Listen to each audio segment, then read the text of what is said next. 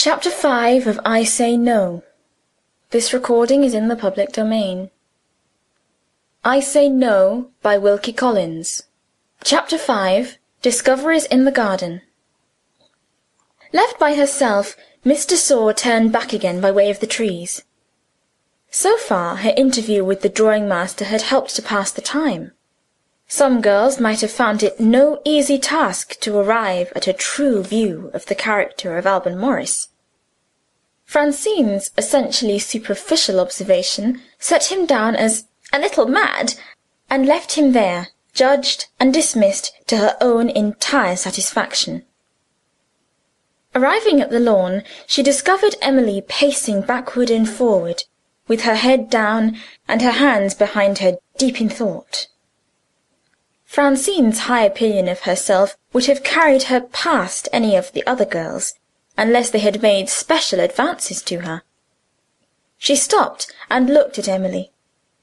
It is the sad fate of little women in general to grow too fat and to be born with short legs. Emily's slim, finely strung figure spoke for itself as to the first of these misfortunes, and asserted its happy freedom from the second, if she only walked across the room. Nature had built her from head to foot on a skeleton scaffolding, in perfect proportion. Tall or short matters little to the result in women who possess the first and foremost advantage of beginning well in their bones. When they live to old age, they often astonish thoughtless men who walk behind them in the street. I gave you my honor. She was as easy and upright as a young girl, and when you got in front of her and looked white hair and seventy years of age!" Francine approached Emily, moved by a rare impulse in her nature the impulse to be sociable. "You look out of spirits," she began. "Surely you don't regret leaving school?"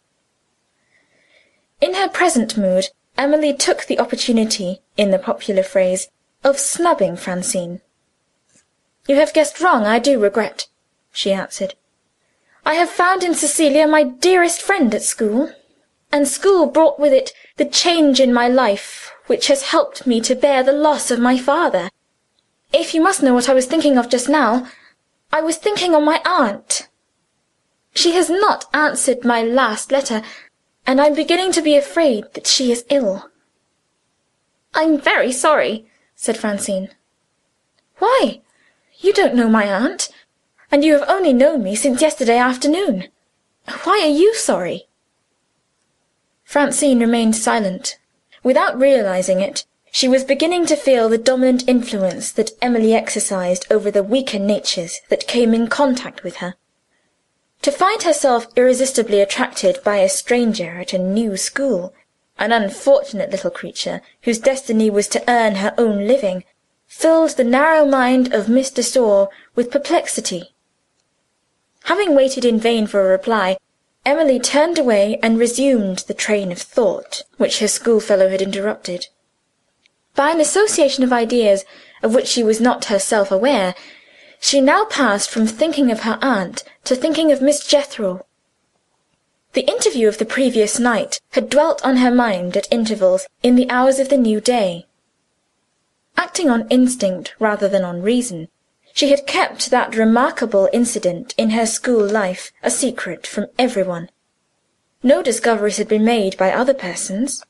In speaking to her staff of teachers, Miss Ladd had alluded to the affair in the most cautious terms. "Circumstances of a private nature have obliged the lady to retire from my school. When we have met after the holidays, another teacher will be in her place." There Miss Ladd's explanation had begun and ended. Inquiries addressed to the servants had led to no result. Miss Jethro's luggage was to be forwarded to the London terminus of the railway, and Miss Jethro herself had baffled investigation by leaving the school on foot. Emily's interest in the lost teacher was not the transitory interest of curiosity. Her father's mysterious friend was a person whom she honestly desired to see again. Perplexed by the difficulty of finding a means of tracing Miss Jethro, she reached the shaded limits of the trees, and turned to walk back again. Approaching the place at which she and Francine had met, an idea occurred to her.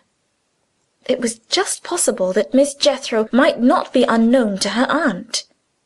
Still meditating on the cold reception that she had encountered, and still feeling the influence which mastered her in spite of herself, Francine interpreted Emily's return as an implied expression of regret. She advanced with a constrained smile, and spoke first. "How are the young ladies getting on in the schoolroom?" she asked, by way of renewing the conversation. Emily's face assumed a look of surprise, which said plainly. Can't you take a hint and leave me to myself?" Francine was constitutionally impenetrable to reproof of this sort. Her thick skin was not even tickled. "Why are you not helping them?" she went on. "You who have the clearest head among us, and take the lead in everything." It may be a humiliating confession to make, yet it is surely true that we are all accessible to flattery. Different tastes appreciate different methods of burning incense, but the perfume is, more or less, agreeable to all varieties of noses. Francine's method had its tranquilizing effect on Emily. She answered indulgently, "Miss de Sor, I have nothing to do with it." "Nothing to do with it? No prizes to win before you leave school?" "I won all the prizes years ago. "But there are recitations. Surely you recite?" Harmless words in themselves, pursuing the smooth course of flattery as before, but with what a different result! Emily's face reddened with anger the moment they were spoken. Having already irritated Alban Morris, unlucky Francine, by a second mischievous interposition of accident, had succeeded in making Emily smart next. "Who has told you?" she burst out. I insist on knowing." "Nobody has told me anything," Francine declared piteously. "Nobody has told you how I have been insulted?" "No, indeed. Oh, Miss Brown, who could insult you?" In a man, the sense of injury does sometimes submit to the discipline of silence. In a woman, never. Suddenly reminded of her past wrongs by the pardonable error of a polite schoolfellow, Emily committed the startling inconsistency of appealing to the sympathies of Francine. "Would you believe it? I have been forbidden to recite. I, the head girl of the school! Oh, not to day! It happened a month ago, when we were all in consultation, making our arrangements. Miss Ladd asked me if I had decided on a piece to recite. I said I had not only decided, I had learnt the piece. And what may it be? The dagger scene in Macbeth. There was a howl I can call it by no other name a howl of indignation. A man's soliloquy, and, worse still, a murdering man's soliloquy recited by one of Miss Ladd's young ladies before an audience of parents and guardians. That was the tone they took with me. I was as firm as a rock. The dagger scene or nothing.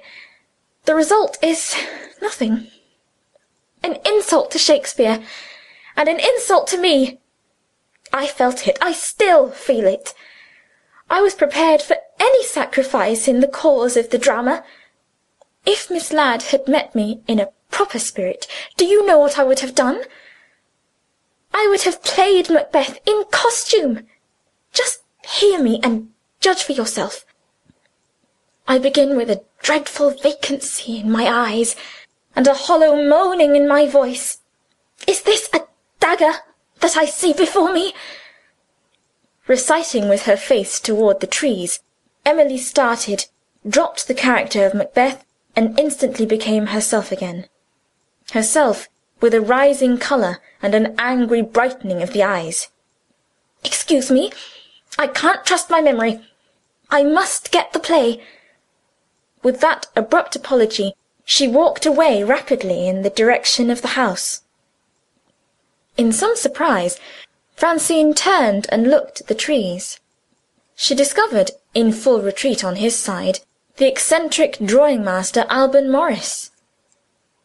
Did he, too, admire the dagger scene, and was he modestly desirous of hearing it recited without showing himself?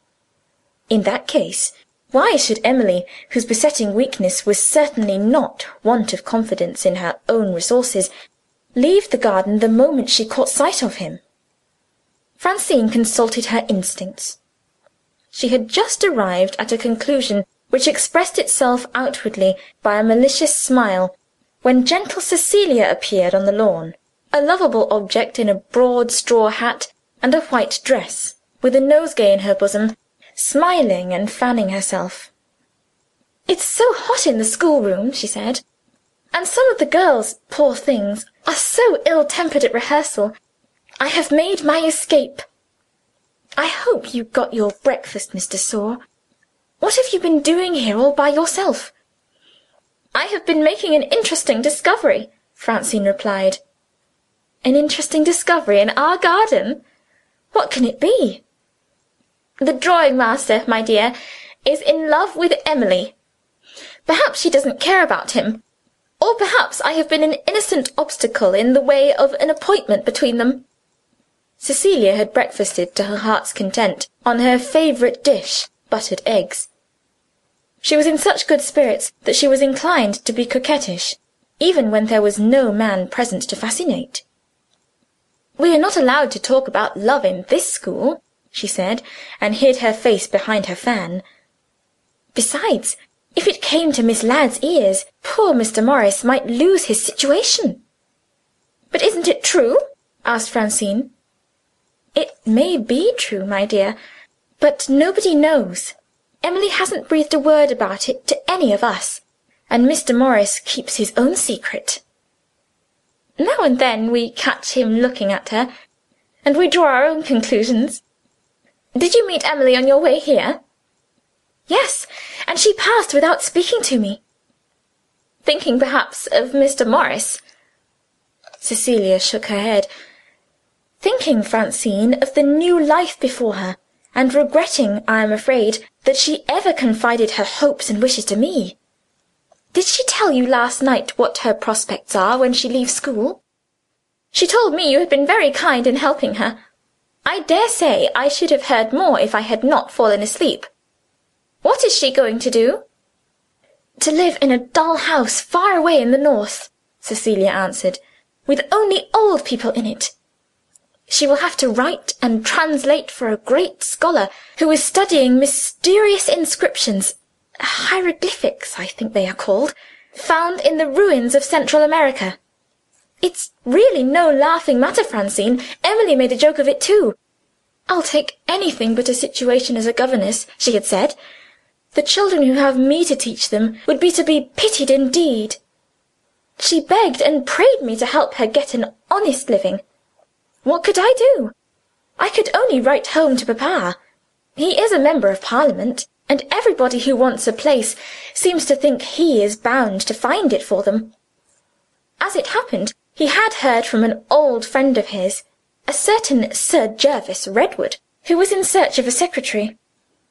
Being in favor of letting the women compete for employment with the men, Sir Jervis was willing to try what he calls a female. Isn't that a horrid way of speaking of us? And Miss Ladd says it's ungrammatical besides. Papa had written back to say he knew of no lady whom he could recommend. When he got my letter speaking of Emily, he kindly wrote back again. In the interval, Sir Jervis had received two applications for the vacant place. They were both from old ladies, and he declined to employ them. "Because they were old?" Francine suggested maliciously. "You shall hear him give his own reasons, my dear. Papa sent me an extract from his letter. It made me rather angry and perhaps for that reason I think I can repeat it word for word. We are four old people in this house, and we don't want a fifth. Let us have a young one to cheer us. If your daughter's friend likes the terms, and is not encumbered with a sweetheart, I will send for her when the school breaks up at Midsummer. Coarse and selfish, isn't it? However, Emily didn't agree with me when I showed her the extract. She accepted the place, very much to her aunt's surprise and regret when that excellent person heard of it. Now that that time has come, though, Emily won't acknowledge it. I believe she secretly shrinks, poor dear, from the prospect." "Very likely," Francine agreed, without even a slight pretence of sympathy. "But tell me, who are the four old people?" "First, Sir Jervis himself, seventy last birthday. Next, his unmarried sister, nearly eighty. Next, his man servant, Mr. Rook, well past sixty. And last, his man servant's wife, who considers herself young, being only a little over forty. That is the household. Mrs. Rook is coming to day to attend Emily on the journey to the north, and I am not at all sure that Emily will like her. A disagreeable woman, I suppose?" "No, not exactly that. Rather odd and flighty. The fact is, Mrs. Rook has had her troubles, and perhaps they have a little unsettled her. She and her husband used to keep the village inn, close to our park. We know all about them at home. I'm sure I pity these poor people. What are you looking at, Francine?" Feeling no sort of interest in Mr. and Mrs. Rook. Francine was studying her schoolfellow's lovely face in search of defects. She had already discovered that Cecilia's eyes were placed too widely apart, and that her chin wanted size and character. "I was admiring your complexion, dear," she answered coolly. "Well, and why do you pity the Rooks?" Simple Cecilia smiled and went on with her story. They are obliged to go out to service, in their old age, through a misfortune for which they are in no way to blame. Their customers deserted their inn, and Mr. Rook became bankrupt. The inn got what they call a bad name in a very dreadful way. There was a murder committed in the house." "A murder?" cried Francine. "Oh, this is exciting! You provoking girl, why didn't you tell me about it before?" "I didn't think of it," said Cecilia placidly. "Do go on. Were you at home when it happened?" "I was here at school." "You saw the newspapers, I suppose?" "Miss Ladd doesn't allow us to read newspapers. I did hear of it, however, in letters from home. Not that there was much in letters. They said it was too horrible to be described. The poor murdered gentleman Francine was unaffectedly shocked. "A gentleman!" she exclaimed. "How dreadful!" "The poor man was a stranger in our part of the country," Cecilia resumed, "and the police were puzzled about the motive for the murder. His pocketbook was missing, but his watch and his rings were found on the body. I remember the initials on his linens, because they were the same as my mother's initials before she was married J. B. Really, Francine, that's all I know about it." "Surely you know whether the murderer was discovered?" "Oh, yes, of course I know that. The government offered a reward, and clever people were sent from London to help the county police. Nothing came of it. The murderer has never been discovered from that time to this." "When did it happen?" "It happened in the autumn." "The autumn of last year?"